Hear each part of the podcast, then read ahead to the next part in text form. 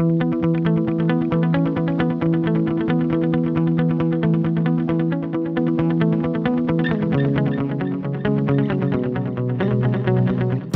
Marketing Radio, the marketing podcast for insurance agents and financial professionals.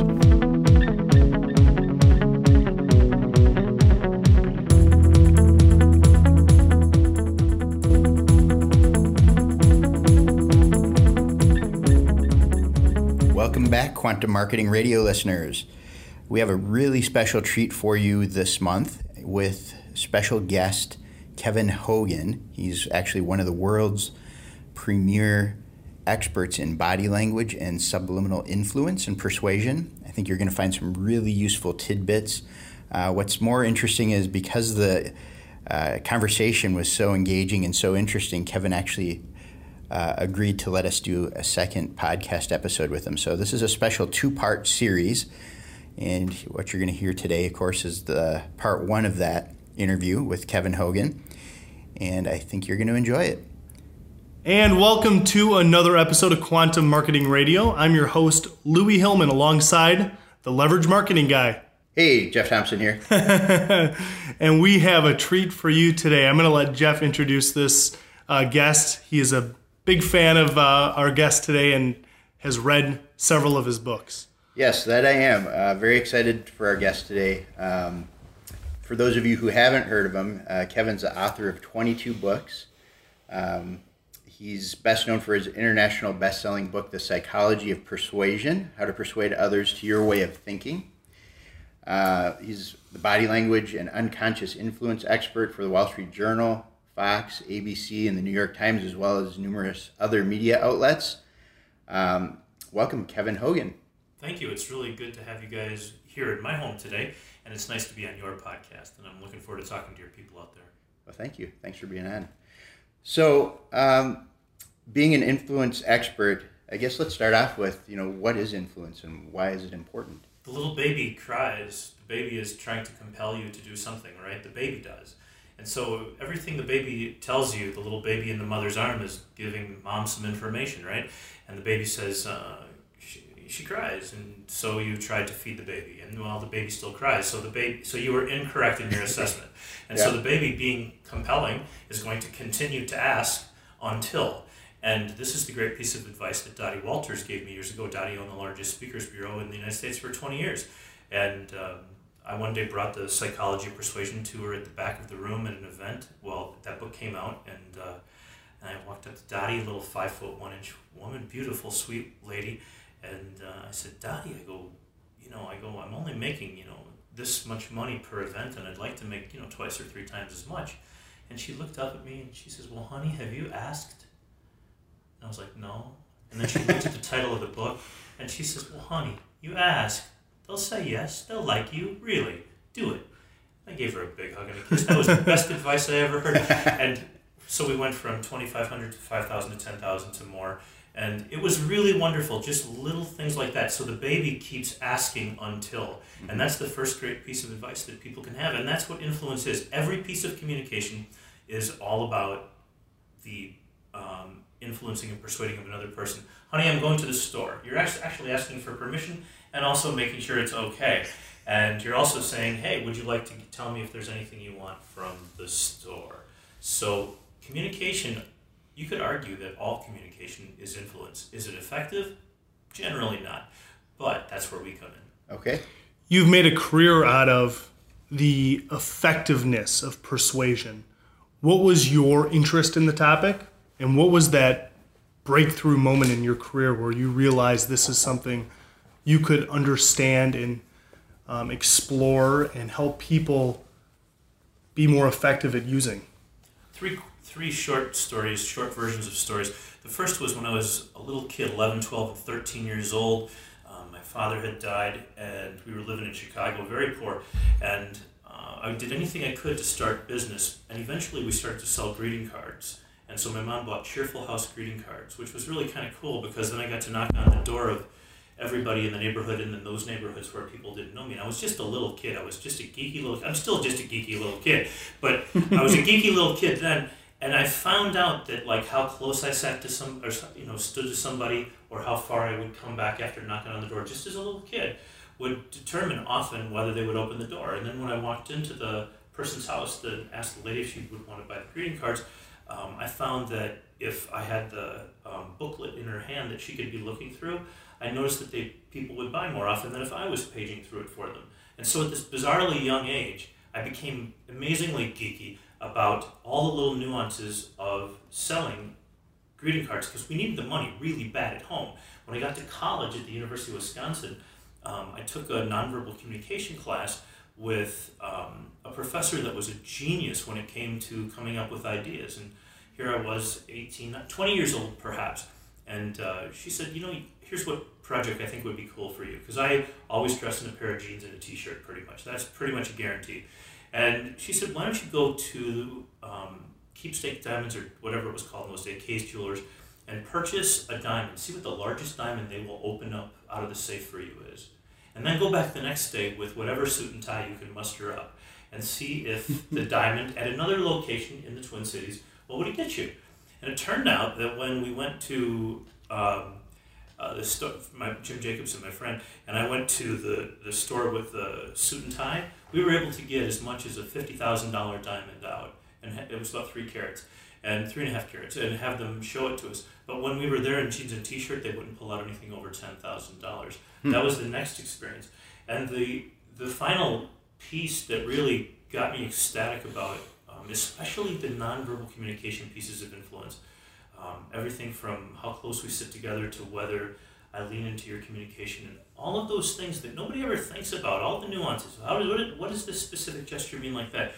Um, I started to study the little things, and some of the biggest discoveries I've had were because of exactly just meeting with people like you guys like this in, in rooms, and all of a sudden I realized, hmm, it's interesting. Why is it that this gentleman over here is more attentive, say, than this gentleman over here? Why is it that this woman over here is actually liking me more than that one? And we were able to know that because I literally would ask people on a scale of 1 to 10, how comfortable are you?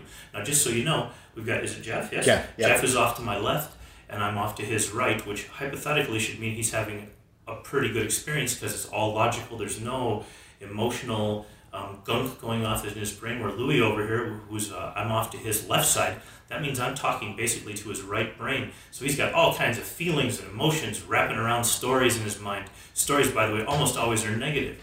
So he's like, oh yeah, I've been in this interview situation before, and it's a tough one. So if I had you guys write down a number just for the heck of it, would be like seven and five or eight and six, as opposed to how comfortable you were in the situation. And if you look across at your partner here, you'll see that he's seated substantially more comfortably than you are an interesting irony. So, just so you guys on on uh, on the podcast know, that's exactly what. And of course, now we have everybody's changing now. So, so anyway, so that's that's really what triggered the fascination, and that's why I wrote the Psychology of Persuasion in '96 and then Science of Influence in uh, 02. Um, written a few influence books since then. The publishers like them, um, but that's sort of the the genesis of all of it. Oh, that is fantastic! I should note Jeff does have the comfy couch, and I had to pull over the this is a true statement. So those are those are uh, mitigating factors. Those are mitigating factors. Environmental factors. exactly. Also important. Yep. So our audience is mostly insurance agents and financial advisors. Um, what are the important things that an agent can do to become more persuasive? All kinds of things. The recent um, one of the people I, I consult with entrepreneurs, basically agents, some are agents, and people like to create their presentation which I think is fine. But instead of creating a presentation, why don't you develop a way to ask questions, to talk to people?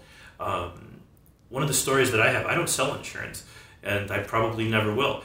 But one of the great stories that I've told everybody is when I was a kid, I told you my father had died, and had he left life insurance of any amount, any amount, we would have been able to have a survivable income and not be threatened with being orphaned, and, mm-hmm. you know, at, at 11 years old.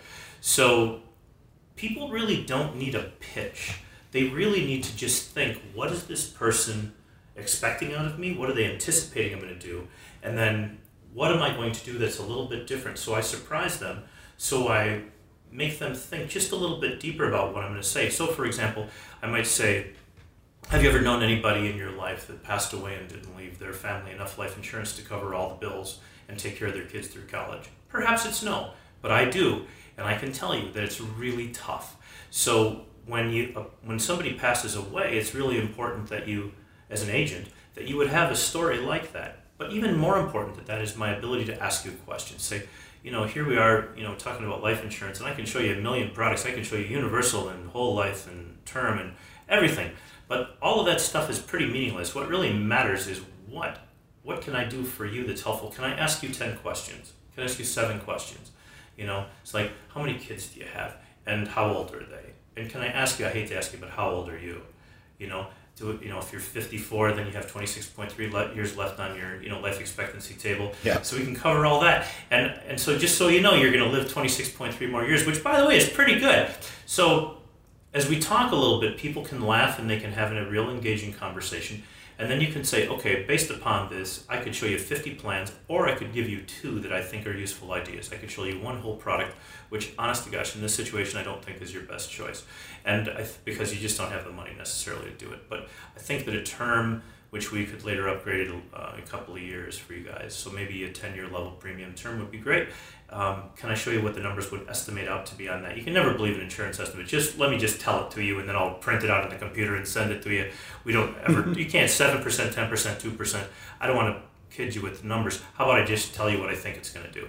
Mm-hmm. Just talk to people like they're human beings. It's amazing what just that does. Rather than focusing on the numbers or the product. Go yeah, people aren't numbers people. They right. really aren't. They really want to connect with Louis and Jeff and Kevin. That's what they really want. So I've heard sales trainers say this, and I'm curious what your position is on it. That um, people make their decisions 100% emotionally and then support it with logic. What would you say to? that?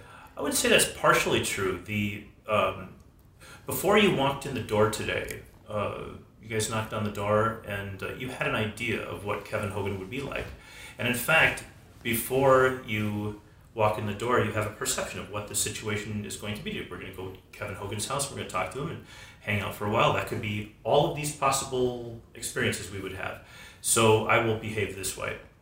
And but so that plays into your decision, yes or no. Also, what's my name? It's Kevin. What if it was uh, Wilbur or uh, or uh, Jennifer or you know or Xenia, my, my son's girlfriend. So so all of a, so all of a sudden, it's like the name biases you as to the communication that you're going to have. Which, sure. by the way, as an agent, you should be terrified of this because the person's name is going to bias you and you, how you communicate with them. And you want to step back from that bias. That goes into my decision making process because I'll feed off of the energy, the, the, the emotion that you give me. Now, once you're here and once we're, we're in the situation, now the very, the very next thing that's going to decide is I've already decided no. I did an experiment one time. We took um, a, a a gold coin around Eagan. Eagan is a small town here in the Twin Cities, about 60,000 people. And I had a buddy of mine, Scott, and we walked around my McMansion neighborhood. And we basically just walked up to people's doors, knocked on the doors, and uh, had Scott say, uh, Gold is at $1,253 an ounce today. Um, we'd, we'd like to sell you this coin for $750. Every single person said no. Wow. Every single person. And then I gave him fifteen hundred dollars cash. I'd been to Mystic Lake, which is a casino locally here. The night before, I just pulled some cash off the table, fifteen hundred dollars. I said, "Here, sell this for seven fifty. You know, he's like, "Well, what what idiot wouldn't do that?" I said, "There is not one person that you can sell this money to for seven hundred and fifty dollars." He says, "Well, that's ridiculous." Because you could easily just take the fifteen hundred, take half the money right out of there, and then give it back and walk away. But I was very comfortable because this is called reactance. Reactance. In other words, I've already decided no. So you have no chance of making this sale. So Scott would go up to the door, knock on the door, hi, and I would tell him the names of each of the neighbors, and you say, um, I'd like to uh, let you know that I'm selling $1,500 today for $750. And every single person, we did 20 odd people that day in the neighborhood, everybody said no. So that's reactance. So long before you have an emotion, long before you have a thought, you've already said no because the, the barriers are so high. But I bet you might be interested in knowing how to get past that reactance. That would be very interesting. Because so, without you can't sell fifteen hundred dollars for seven hundred. Good luck selling any life insurance then. it's almost impossible. So so what has to happen is something has to um, give you the ability to show that you're actually not giving a pitch, that you actually don't have a pre-canned presentation, which you're going to then irritate every emotion and verify every fear that I have. Reactance means I'm afraid of the manipulation, right? Mm-hmm. So if I say, "Hi, I'm Kevin Hogan with uh, uh, State," F- I'm sorry, with State Farm Insurance. Been working there for 14 years. Uh, sorry about that. Anyway, now all of a sudden I made one mistake, and now I'm human. And as soon as you become human, the person says, "Don't worry about it. Come on in." And now all of a sudden, Is that sort of an empathy thing? People are willing. Exactly. to. We have found that making one mistake, one guffaw, one little one little error, a flub, being perfect is exactly what doesn't work. Being imperfect and being flawed actually makes money for people. It's and that that's why some authenticity. exactly authenticity was what uh, Jeff said, and that's right. The the closer you can get to your real self, without maybe saying all the swear words and the irritating things you say to your wife, if you can do that, the probability of you making sales is going to go up. And eventually, as people see more of you and who you are inside, the probability goes way up. And so the little errors at the very beginning allow people's resistance to drop because, after all, if you have a perfected pitch in a sales presentation, yeah, it's perfect. You're designed to manipulate me right up to a yes, which is going to work about one out of every five times. But if you don't have that, but you have the same knowledge base and you are willing to make a couple of mistakes along the way, you're going to get four out of five instead of one out of five. So is that mistake sort of uh, is that an emotional reaction that makes you more likable? Is that the idea It is too? or- because I'm, I'm already thinking as you as you hit the door. I mean, I made the appointment, so I'm not uninterested, right? Yep. I mean, I did make the appointment, which is kind of nice for you to know. In other words, there is a part of me somewhere within the non-conscious realms of my brain that says, "Oh yeah, I really do want to buy some insurance, and I know it would be necessary." There is a piece of that in there, but it's it's being balanced, and so now it just comes down to f- the origin, the initial fear, and then it will be about the emotion. Then it will be about the story about my dad, for example, who passed away in 1974 when I was 11, or it will be um, because I love my family, I care about my kids, and I want to make sure they're taken care of should anything happen. And it really has so little to do with what percent you're going to promise me is going to turn around. And as the, you get a smarter and uh, buyer, they know that nobody can guarantee a percent anyway. So it's like, why bother even talking about it? You know, let's just talk about two hundred fifty thousand dollar level premium, and let's talk about the things that we can do without overwhelming me with options, which will kill every possible sale. Yeah. Yeah. yeah, we've seen that, and you know, having worked with agents for 18 years, I've seen a lot of them get mired in lots of little technical details because I think they like it and think that that's an important part of what they need to convey to a potential prospect. But really, it's more about that relationship and building that um, likability and trust, and you know, all the other elements of And it. And all that really matters. It's Yeah. huge, yeah. Can you talk to us a little bit more? You mentioned when you were selling greeting cards, you would notice that uh, the proximity to the person, their body language. Um, what are some of the things that, uh, you know, simple things that an advisor can be looking for in these body language cues um, to maybe shift direction when somebody's telling them no with their body and, um, you know, maybe standing far away from that little greeting card salesman at the door. Yeah, so I'm going to just sit back for a second. Now, you two are both sort of sitting in. We've got our, all of us have our elbows on our knees, and we're just sort of all huddled around the microphone here. But I'm just going to sit back so you guys won't hear me quite as well. But I'm going to sit back. I'm going to cross my left leg over my right leg, and I'm going to put my, my forefinger up to my, my brow and my thumb on my chin. And now I'm listening. And mm-hmm. now I'm not engaged. Right. And so this situation is means that you actually have to go back too now. Most people will stay engaged, and it right exactly. So Louis just did basically he just replicated my body language. We call that synchronization in psychology. So and so did Jeff, and that's actually what you do now. That, by the way, triggers both conscious and unconscious. I'm, I'm aware of that. So now I become aware as your customer that I, I have actually caused something to happen here. Now I will determine if this is comfortable or not for me because I it's my house, it's my office, okay. So I will determine now. And as soon as I come back up closer to you, which means you're going to hear me a little better in the microphone, now about five seconds later, you can go as far in as I did, okay, and then you can resume that position that we were in, that sort of comfortable, easygoing position. But and so yeah, we can actually do that and draw, and that's really important as we get back closer to the microphone and as proximity uh, decreases between us, the probability for sale increases, but you can't be the person who goes first. The customer has to go first. Just like when I first wrote about this for Men's Journal, oh man, 18 years ago, every guy in America was, you know, I t- talked about leaning forward into the conversation and just it'll help you, you know, communicate better with women.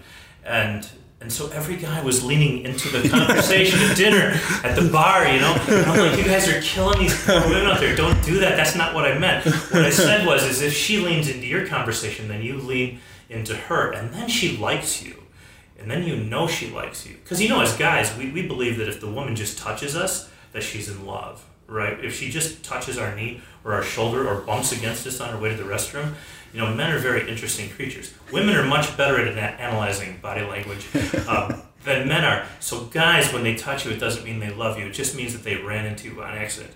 Um, so, yeah, allow people to come closer to you when when um, they want, and then you bend into the conversation. And then there's a lot of things you can do when you're in that position. Um, eye contact when I'm talking, you should have 100% eye contact, Louis, when I'm looking at you. Um, if, if I'm talking with you, 100% of the time you're glued to my eyes, even if I'm sitting here looking at my shoes. Okay? And it really doesn't matter. And then 50% of the time when you're talking, you should be at the floor and then back up. And I'm just going to demonstrate something which you guys won't see on audio, so I'll describe it. I'm now the salesman, the life insurance salesman. I've listened to my customer talk, and I'm looking over at Jeff now, and um, I'm looking down at the floor, and I am the salesman. So I'm not going to look 100% of the time right into Jeff's eyes as I'm talking, because if I look 100% of the time into Jeff's eyes, and he's the customer, he's going to start freaking out and wonder what like is going to happen after the after this insurance meeting today. Seems a little intense. It's very intense, especially when it's me looking at you. I've been told it's like Kevin, you're going to kill me, right? Is that the deal? so no, I'm not, but that's what it looks like. So as we studied what the right amount of um, what's the right amount of time to look at people? This varies by culture. And African Americans like to look at each other more often than white America does. Europeans, um, in most, except for London, which is, England is not Europe, I've been told many times. So, but in the rest of Europe, um, they like to look at each other a lot. But in London, not so much. And they don't want to touch you in London either. But in Paris, they will kiss you just for the heck of it. Oh, right? Yeah. So there's really interesting nuances, and you have to be attentive. But as I'm talking to you, I communicate an information. I say yes, and I'm looking at Jeff right now in the eyes. And it doesn't matter whether he looks away or not. That's not relevant. What matters is that I'm looking at him. And that, that I look down for a few seconds, I collect my thoughts. Now, guys, you guys are at home or in the office or in the car. Just imagine that I was talking to Jeff and I have eye contact right now. And then all of a sudden I broke up and I looked at the ceiling or I looked at the lights out there. And then I came back to Jeff's eyes. Well, it looks really ridiculous. so when you're communicating with somebody, the most common place that people go is up. They look around, they see what's in the office, they see what's in the building. Don't do that. When you break your eye contact, always break down and then come right back up. Down and then back up. Down to the floor and back up when you're talking 50% eye contact is the average. Do the dyna- dynamics of this change depending on if you're meeting the client in their space in their home versus them coming to meet at your office? Yeah, so let's start with the part of question you didn't ask, and which was at your office. So your office is essentially like going to jail. So just so you guys know, if you want to put your client in jail, feel free to invite them to your office as often as you can, because that's how they're going to feel. So please go to their home, work with them in their home. They're comfortable. And if you've ever seen Big Bang Theory, you know that Sheldon has a spot where he sits. So the very first thing you want to do is say, hey, where do you sit? And they'll point. Because if you say, where should I sit? They'll, of course, say what? They'll probably give you their spot. They'll say, exactly, because it's the most important. Anywhere you wish. Oh no. Now they're uncomfortable. now you have just destroyed, there's no sale happening here today. So that's where you begin, right? You begin by finding out where nobody sits. At the, at the dining room table, this is this, the, the unimportant people sit on the sides of the table. Mom and dad, the leaders, sit at the ends. And this is true uh, for most situations. So that's where you begin. Now, so when you, you're at my home, and I have to now remember what the original question was because, of course, we didn't quite get there. I was just asking about if the dynamics are different, whether you're meeting yeah. the client on their turf or inviting them onto your turf as the as the agent. I think the big thing before you answer that is that it's a huge um, advantage to actually meet on their space rather than uh, your office because you say it's like prison for It them essentially. Prison, prison guys. That's the term. There's two places you should meet a client, and only two places, and one is in their home, and the other is at lunch.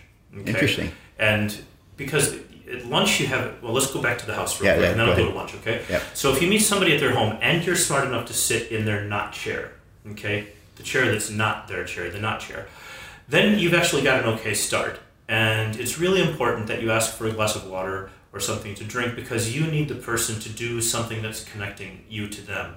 So when you came in the, my home today, Louis, I asked you if you wanted a glass of water, and then I asked you guys over here if you guys wanted a glass of water. This is both like drilled into me for my whole life. It's but it's also tactically correct to do as, as a salesperson. How do we do with taking spots? Oh, you guys did great. We didn't sit This is in. my spot. We didn't sit in your spot. That would have Okay. been devastating. had you done. This interview would have been off the rails short before it even started. so I was on the cover of Benefit magazine in Poland, group of people who sell insurance, and uh, one of the things when I invited the interviewers, the newspaper, um, they had their own paper, their own publication. Uh, I, I said, "Hey, can I get you guys a Coca-Cola Light?"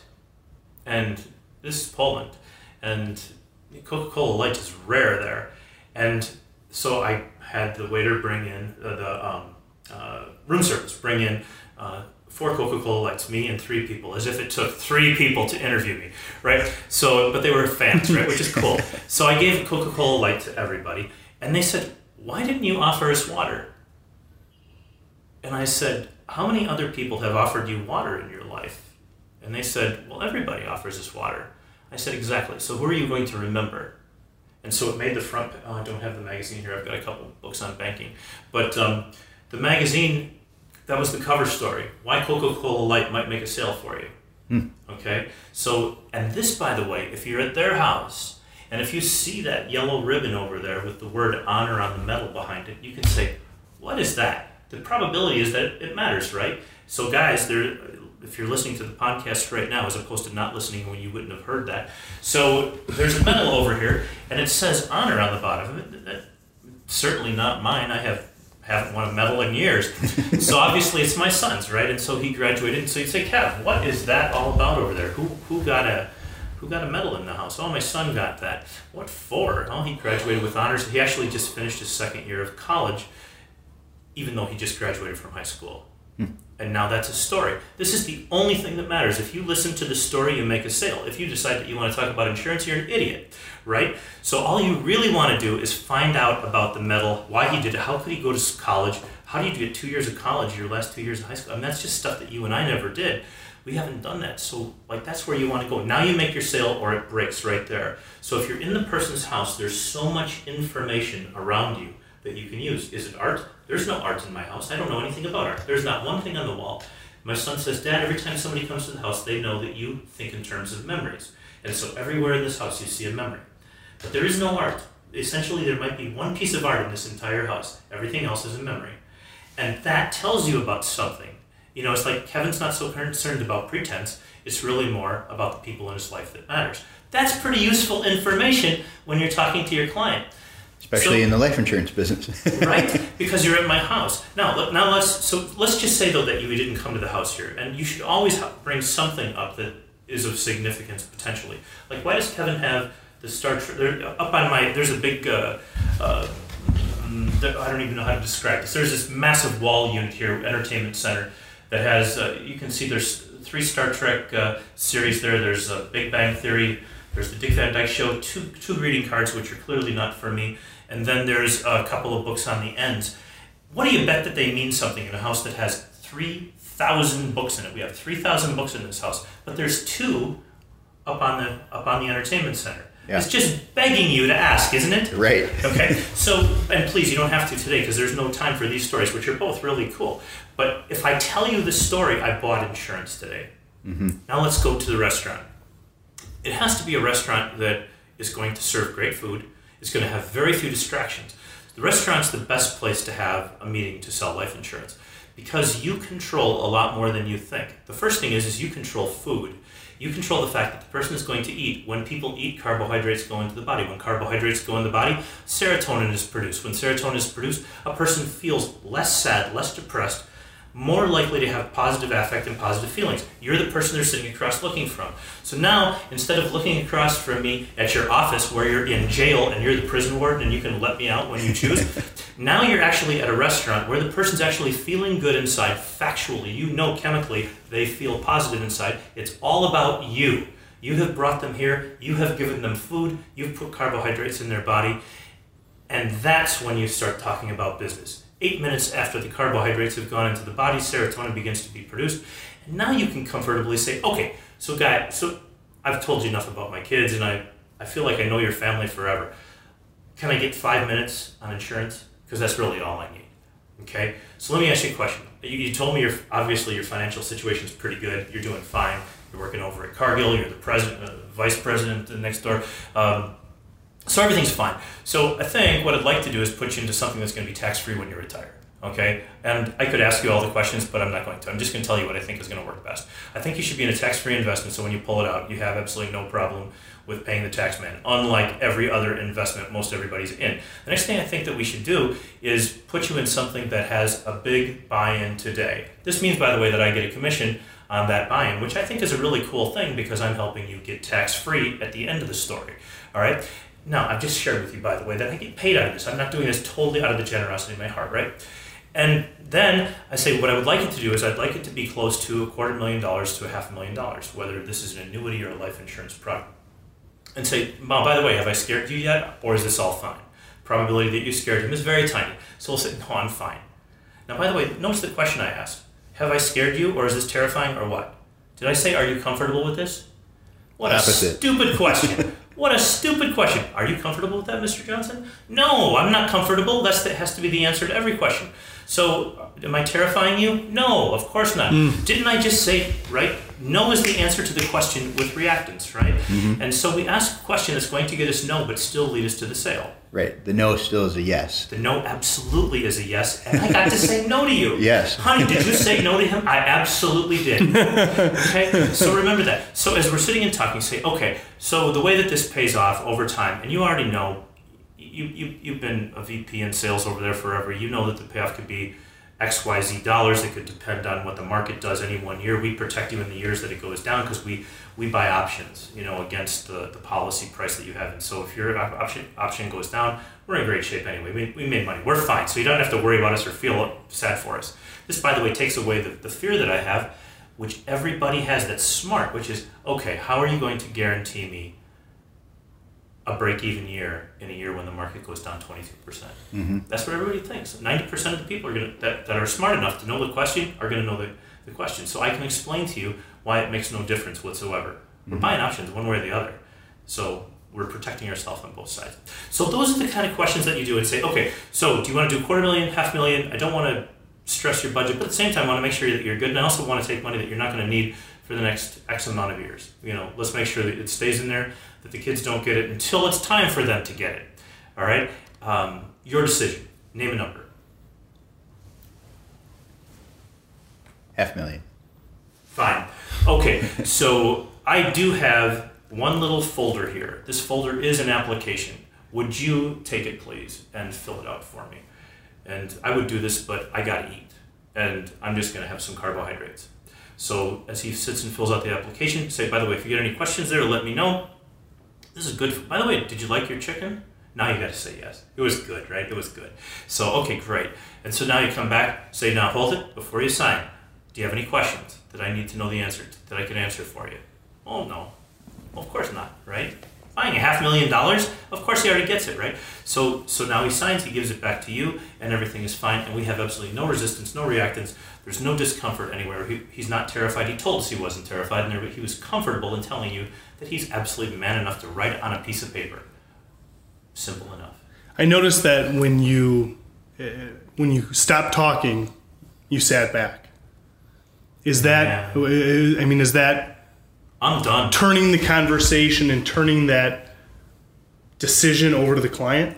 Right. So I mean, is that? Uh, uh, talk to us about that. I want to hear more about so that. So for you guys listening as you drive to work or at the office, um, what I did when I asked the question, so here's the paperwork, fill out that page, that front sheet, and then sign it. And if you have any questions, let me know. I'm going to eat. And I just sat back away from the microphone about 18 inches, and I just sat back and I just put food in my mouth. I just took a, a, a fork full of uh, vegetables and I'm just eating. And you now have to answer. You have to answer a question. You have to engage me. I immediately felt some pressure to come up with a response. Absolutely, especially on a podcast, right? Right. So, so you're obligated. You are Yeah. obligated to communicate to me. But it was triggered by the body language and less by the question, I noticed. It seemed. I sat back, I shut up, I said nothing, Yeah. and I just started eating. And a lot of times, salespeople will shut up without having something to do. That's way less effective than if I sit back and I'm taking a bite of food and another bite of food and a sip of wine, and another bite of food. Um, all is, and I, then I can say, "Is all good? Everything good? Yeah, okay, cool." And I can have a little, a couple more bites of my food. He comes up with a section. Um, social? Do I have to put my social on it? you and me both. Uh, yes, you do.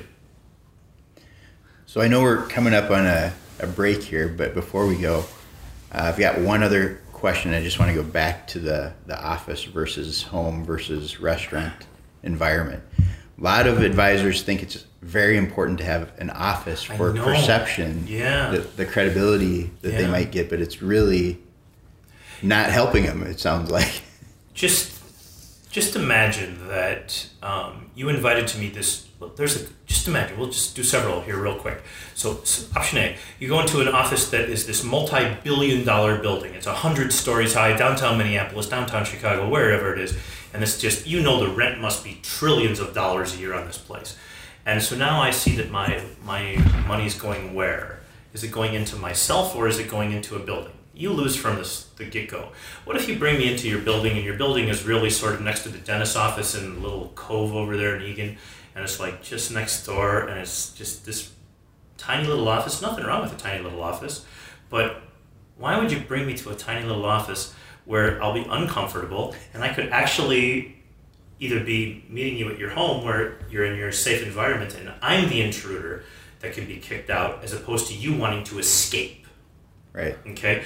And so the answer is if you if you see people in their home you bet better be either amazingly good looking the most beautiful elegant communicator on the planet or really lucky because the chances of you doing well are poor but if you meet people at the restaurant a nice restaurant a nice place somewhere they can have um, a couple of courses of food a couple of courses an appetizer because you want carbohydrates early, just from a tactical standpoint, and then a, a meal afterwards where you can actually have somebody filling out a form. It takes about five minutes to fill out a form. It's a little awkward in the moment because normally you would fill it out, but just try it the other way and allow the person to do it themselves and enjoy the process. And no, don't meet them in your office. There's no good reason to bring somebody to your office. There's nothing that can happen at the office that's positive.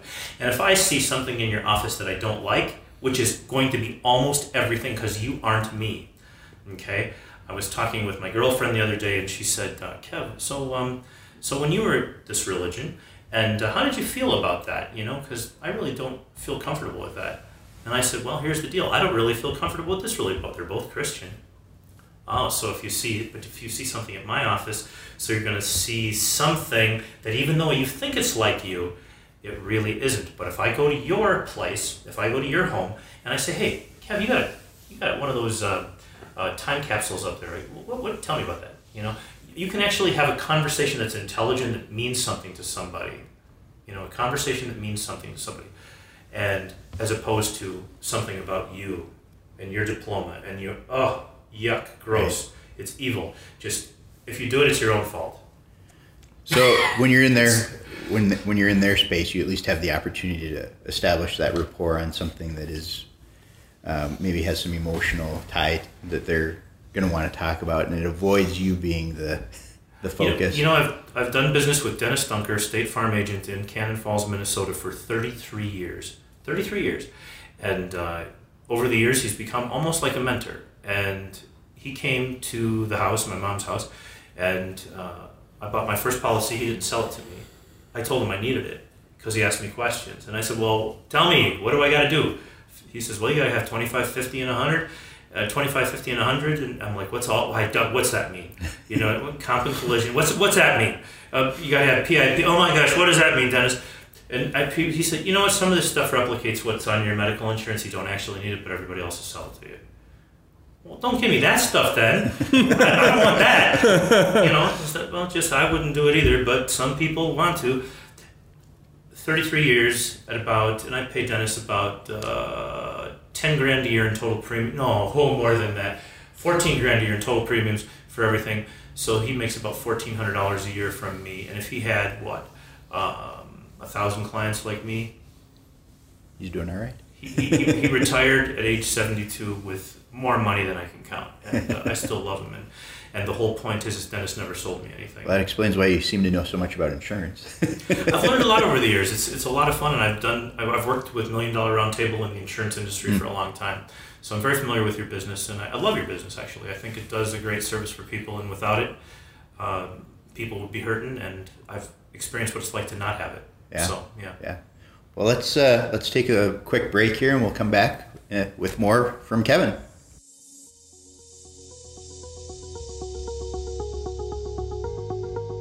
Are you independent? Be part of the cutting edge in fixed life and annuity marketing for the independent agent and advisor. Discover the ECA Advantage, where you'll find the marketing systems, training, products, and expert support you need to take your business to the next level. Sign up now for your free ECA Advantage network account to get access to ECA's Knowledge is Power 2016 keynote video series, where Kim O'Brien discusses the DOL ruling. For more information, call ECA Marketing today at 800 356 4189 or visit our website, ecamarketing.com. All right, welcome back to Quantum Marketing Radio. I'm your host, Louis Hillman, alongside Jeff Thompson, the leverage marketing guy. Hey, everyone. And uh, we're wrapping up with Kevin Hogan. This has been a fun uh, conversation about the power of persuasion.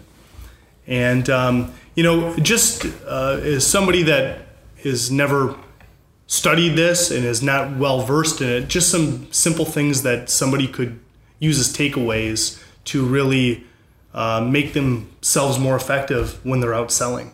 I think that uh, when when I've talked with insurance agents who have talked to me and tried to steal me away from uh, my agent, my he's, he's my agent, right? Yeah. He's my agent, and that's how you want people to talk about you. Is they smile too much, and the smile is a really nice thing to see on somebody's face. It sells, but it only sells when it's real. So I tell people, even if you have a skull like I do, I have a skull that's just evil looking, but when you do smile at somebody, it becomes more genuine and more real. So do remember occasionally to find the remark, the comment that that Louis says that is going to create that engaging smile. But don't smile sitting across the dinner table from me for 10 minutes because I'm going to think that you're taking some vacation I really wish I was having. So that's the first thing. The second thing you can do is a, is a good takeaway. Again, we'll stick with the body language stuff just for a minute here. We can talk about others, and I think we're coming back and we're going to do another episode for you guys. Yeah, yeah. Since uh, since the time was uh, flying so quickly and a very interesting and compelling uh, interview so far, we're going to do another episode. So part two. So, so just to continue with answering Louis' question, then a couple other takeaways just on the nonverbal communication side would be um, when you go into someone's someone's house, do ask them where nobody ever sits, which, which chair is not yours. Just remember that. That's so important. Then, if you have to talk with a husband and a wife both at the same time, make sure that you do sit across from them on the side of their table and they're both sitting right next to each other to where crosstalk would be very difficult. Usually, um, one person is the say no person in a conversation, and the other person is the say yes person in a conversation. So let's have Louis and Jeff sitting directly across from Kevin, and Kevin's talking to both of them, and my eye contact runs back and forth between the two of you about every eight seconds to where it would be really brutal for you guys to actually break away and you'd feel rude. In fact, that I'm looking back and forth, guys, between about every eight seconds I'm breaking, which makes it impossible for them to communicate back and forth between the two of them. Mm-hmm. So I can get them to agree with me more and them to feel more comfortable. They'll be uncomfortable at first, which is fine, but by the time we're done, it'll be comfortable because I will have walked them through what I think they need to do for their world. So that's that's a really cool tool, a tactic, is just get people sitting directly across from you, side by side from each other. If kids walk into the room, no problem. Invite them to sit down. Say, wow, an opportunity for kids to learn about life insurance. Sit down. Ask the, ask the 7, 10, 12, 14 year old, what do you know about insurance? Nothing. Can I tell you? And now all of a sudden I'm talking to the child, the 14 year old child, the 12 year old child. Say, insurance means that if something goes really bad, like if dad gets sick, that we pay his bills so you don't have to. Does that sound cool? Oh, yeah, that's pretty cool. All right, right? So you can communicate that. And, and then say, so what do you do? What do you do for a living, kid? You're 12 years old. What's going on in life? What are you doing for a living? Well, actually, I don't work. Well, what do you do? I go to school. Oh, really? Is it fun or do you hate it like the rest of my kids did? Oh, no, it's fun. I like it. Oh, really? Tell me about it. Give him a minute. Let him talk. Let him find something he likes about it. The only thing he likes is recess anyway. So let's let him talk about how much fun he's having out there. And say, I, I wish you would stay and hang out. Can you stay and hang out with, with your mom and dad and me? I'd really appreciate it because usually I don't get to have kids around. Here's the deal most agents want to get children out of the room, which is really stupid because everything in life is really wrapped around that child. Yeah. You know, the reason that that couple is together is because of that child. They fight, they scream, they hate, they hoot and holler at each other all day and night. But when it comes to this child, that's gold. And you just said that this child is important to have around. And you affirm the fact to me, the father, the mother, that having this child is valuable. Oh, but I don't want the distraction, Kev, because I wouldn't be able to make my pitch. Well, they're the reason they're there is probably because of that child, right? So Right. the reason you have the appointment in the first place. So our producers are lucky; they have the opportunity to engage in your ideas and your expertise. How do uh, how do they sign up to, you know, uh, get content from you? Yeah, every week Coffee with Kevin Hogan goes out. The newsletter has been uh, an e it's an e text e newsletter that's been going out since 2002. It's one of the oldest um, on the planet actually, and uh, we're pretty proud of that. It's 14 years old now. Every week it's in your mailbox. There's a promotion every single week. You should always be asking for yes, right? What Dottie Walters said, right? But at the same time, there's also content which requires absolutely no additional investment to do. Cool tools, just like we talked about today. Simple, cool techniques you can easily implement. So you go to kevinhogan.com. Uh, the the sign up uh, is on the right hand side. There's a couple of bonuses. You don't need them. They're both awesome, and you, you'll learn a lot if you read them. Okay, fine, you do need them.